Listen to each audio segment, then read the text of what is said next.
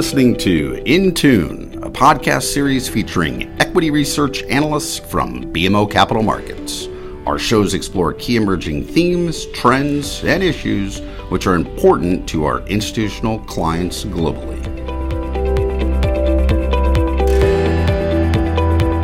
Welcome, everyone. My name is Tim Parati. I am the Director of Product Management uh, here in Equity Research in the U.S. for BMO, and I'm with Ken Zaslow, who has been covering the food and ag space for BMO for 17 years. Uh, Ken just recently initiated coverage of Beyond Meats, and that's what we're going to talk about today. We're going to talk about Beyond Meats and the overall plant based uh, meat sector. So, just to get started, Ken, why don't you give us a little background as to how this space was progressing? And why don't we talk about prior to COVID, and then we can talk a little bit about how COVID interrupted that? Ah, thanks a lot. Uh, welcome, everybody. Um, it's a good question. Look, plant based meat became a viable food category with a meaningful base before COVID hit. But then plant based meat sales increased 45% in 2020 to a meaningful base of about $1.4 billion from about 811 million in 2018. It even generated the highest growth of any US plant-based category with sales of more than $100 million and twice that of conventional meat.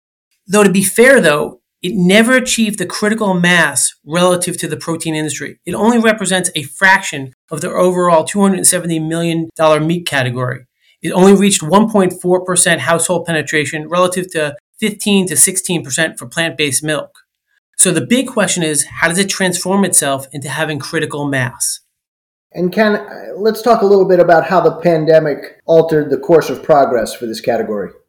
Yeah, look, unquestionably, the pandemic derailed the growth of plant based meat as it slowed to flattish growth by the end of 2021 from about 40 plus percent pre pandemic. Food service demand came to a halt, with the exception of QSRs, where really there isn't a lot of plant based meat on the menus there. With lower traffic, operators trimmed menu offerings, and consumers were less willing to try trial new products. On the retail side, consumers prioritized conventional meats, while labor and supply chain issues constrain supplies and innovation, which for this type of category is so critical given its nascency and need for trial to spark retail demand. But here's the thing we want to make a distinction between structural and multi year effects. For instance, we expect ongoing elevated demand at retail, but we expect a sharp mix shift into retail away from food service is largely temporal, as consumers will return to eating out. And if you take like a Beyond Meat, for example, prior to the pandemic, Beyond derived more than half of its sales from food service channels. However, its food service exposure dropped to as low as 26% during the pandemic. This mix should return to more of a 50 50 balance over time. The bigger issue is that the timing of consumer acceptance may be delayed given the heightened level of anxiety across the consumer base. For trends to really take hold, there needs to be many factors that come together all at once. And I'm not going to minimize the environmental benefit or consumer desire to become healthier, consumers may not have the time, energy, or bandwidth to focus on these priorities, albeit important, as, as they did pre pandemic when the world seemed to be a much simpler place. The pandemic may have pushed consumers into a survival mode in which consumers' behavior may become more bifurcated, some more inclined to focus on comfort foods and less willing to venture outside their comfort zone, while others are seeking less healthy alternatives and they have this like life is too short mindset. So this challenge here is will this temporary mindset create a permanent delay in restaurants' willingness to broaden the menu? Or even may create like a false failure rate if products are introduced into the food service industry. One structural change that we talk about from the pandemic for sure is that the plant based protein category needs to adjust to increase in drive through restaurants. Drive through lanes now account for more than 40% of off premise orders. Obviously, plant based meat companies will need to expand into QSRs with drive through options. The increase in volume and demand is a clear benefit, but the shift towards QSRs will exacerbate a long term pricing headwind as QSR food service business tend to have lower average ticket prices. For example, like if you think that the McPlant burger will be around the $4 price versus average retail, maybe about $7. But here's the thing not all the change, changes will bode poorly for the plant based category. For one, we think meat prices will remain elevated, which makes it easier for there to be price parity with uh, meat. Also, there's been a lot of discussion about heightened competitive pressure and encroachment from brand extensions from like large, large established food companies such as like Tyson and, and Kellogg, as well as like new entrants. The reality, though, is the pandemic seems to have strengthened the lead players, and big brands continue to win at the expense of new and challenger brands.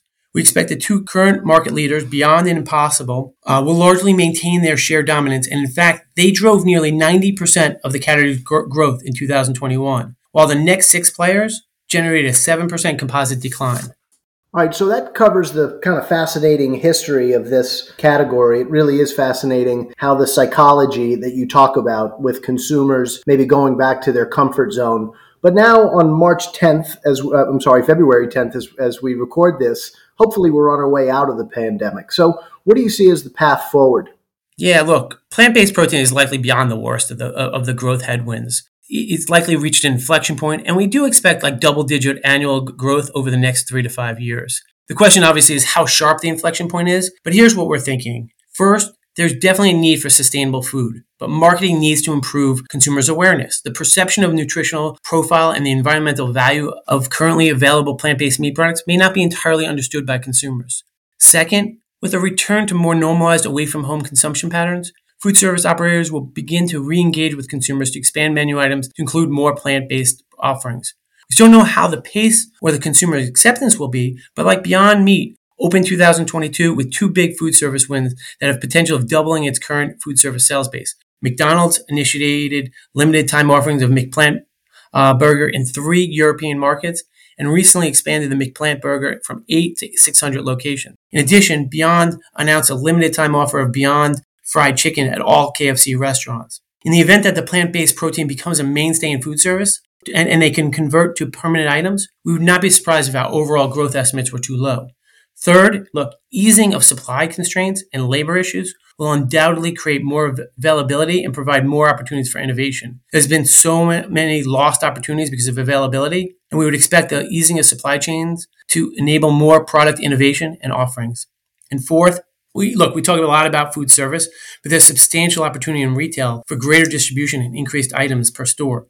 Uh, Beyond doubled its U.S. retail outlets to 34,000 over the last two years. Even with this doubling, Beyond's products are only sold in just over 20% of the stores compared to 76 for refrigerated conventional meats. In addition, we anticipate the average items per store for the overall plant category will accelerate meaningfully as retailers remain willing to add more plant based products, product innovation accelerates, and supply constraints begin to ease. In fact, retailers have already begun to stock more plant based meat, meat items over the last few years, with refrigerated items increasing to 327 from less than 300 at the end of 2017. So, one of the bull arguments here for the plant based category is comparing plant based meats to plant based milk products. Do you think that's a fair comparison? Yeah, look, you know, we get that question all the time about the balance. Uh, plant-based milk, uh, which is double the size of plant-based meat uh, market, provides an interesting case study for plant-based uh, protein as it has the highest plant-based penetration rate across food. But plant-based meat in the U.S. definitely has a lot of untapped potential. So we're not going to doubt that, but it likely will fall short of the opportunities and market penetration of the highly successful plant-based milk category. We think U.S. plant-based meat will fall well short of the total $46 billion of addressable market implied if we were just to use the plant-based milk's 16% penetration rate for the $270 billion US meat category. In fact, we see penetration for plant-based protein more in the range of like 5%. It is still early days, so I can't really finalize a conclusion. But there appears to be some key differences between the adoption of the two plant based categories. First, plant based milk growth has far exceeded that of plant based meat. Even using a two year stack to account for COVID, recent growth trends for retail plant based packaged meat moderated significantly to its lowest level in three years, despite significantly elevated retail demand. On the flip side, the two year plant based milk growth moderated only to about, you know, from its peak, but to, still to the high teens. Second, plant based meat's evolution and consumer acceptance continues to lag that of plant based milk. Plant based milk has accelerated its growth rate in a step function pattern, reflecting the constant evolution of the category from soy based to almond and other nuts. In contrast, the U.S. plant based meat category penetration remains stagnant at 1.4%, while plant based milk continues to grow over time from 13 to 16%. Third, plant based meat's relative taste profile may not create the same level of acceptance as plant based milk. The success of plant based milk, in our view, is largely linked to the plant based milk innovation that has led to products tasting better than the previous non dairy substitutes. The difference between almond milk and skim milk is, is minimal. There's not much of a difference between the two. But the difference between a hamburger and a plant-based burger, much bigger difference. Um, and, and plant-based meat has yet to achieve the elusive goal of replicating the true taste and feel of conventional uh, proteins. Like we kind of say this is like differently though. Is look, there's a distinct difference in the crave factor between conventional protein and plant-based meat. And fourth, demand for plant-based milk benefits to a great degree from health needs. Like for example, plant-based milk is considered more nutritious, has lower calories, and caters to a growing population of lactose intolerant consumers. In contrast, plant based meat is not uniformly accepted as being significantly healthier. And until that is fully reached, I think there's that disconnect that will happen. Okay. So, all that said, um, what would be kind of a game changer in your mind? What innovation could be out there or some other occurrence that would really get you maybe even more excited about this category or for Beyond Meats specifically? Yeah, you know, we, we, have been thinking about this, and, and there are really three game changers price parity, a discernible health benefit, and taste parity. Look, first, to make plant based protein mainstream, there needs to be a price parity with conventional meats. Pricing creates accessibility and allows consumers across the economic spectrum to be able to afford plant based proteins as an everyday item. Second, similar to almond milk, plant based proteins need to create a discernible and tangible health benefit people have to have the need to want to eat plant based protein. And third, without hesitation, the most important is taste profile. Taste improvement to parity with conventional meat remains the ultimate panacea for the industry. The taste profile needs to align closely to its meat substitute. There is still a wide margin between the taste profile of plant based and conventional meat companies continue to seek to improve their product uh, taste profile and reach even more broad-based improvements in several areas, including fat, flavors, aroma, appearance, and texture. But it really has not closed that gap enough.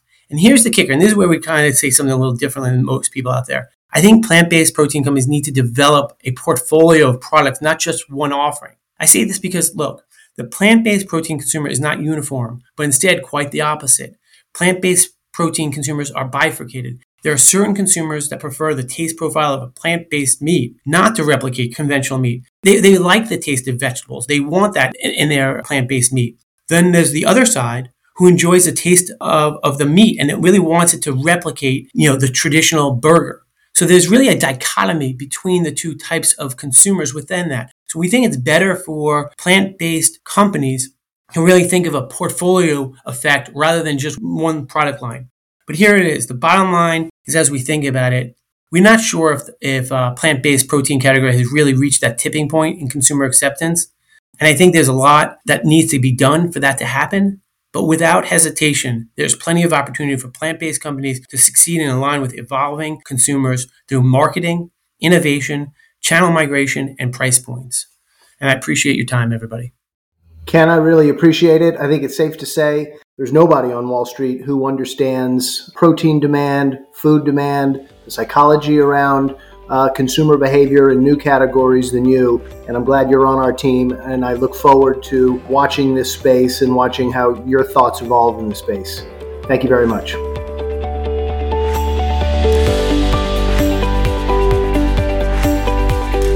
Thanks for listening to Intune presented by BMO Capital Markets Equity Research. You can subscribe to Intune on Apple Podcasts, Spotify, Google Podcasts, and other podcast providers. Or visit our website at researchglobalzero.bmocapitalmarkets.com to listen to more podcasts. Until next time, thank you for tuning in. To access our full disclosures, please visit researchglobalzero.bmocapitalmarkets.com slash public dash disclosure.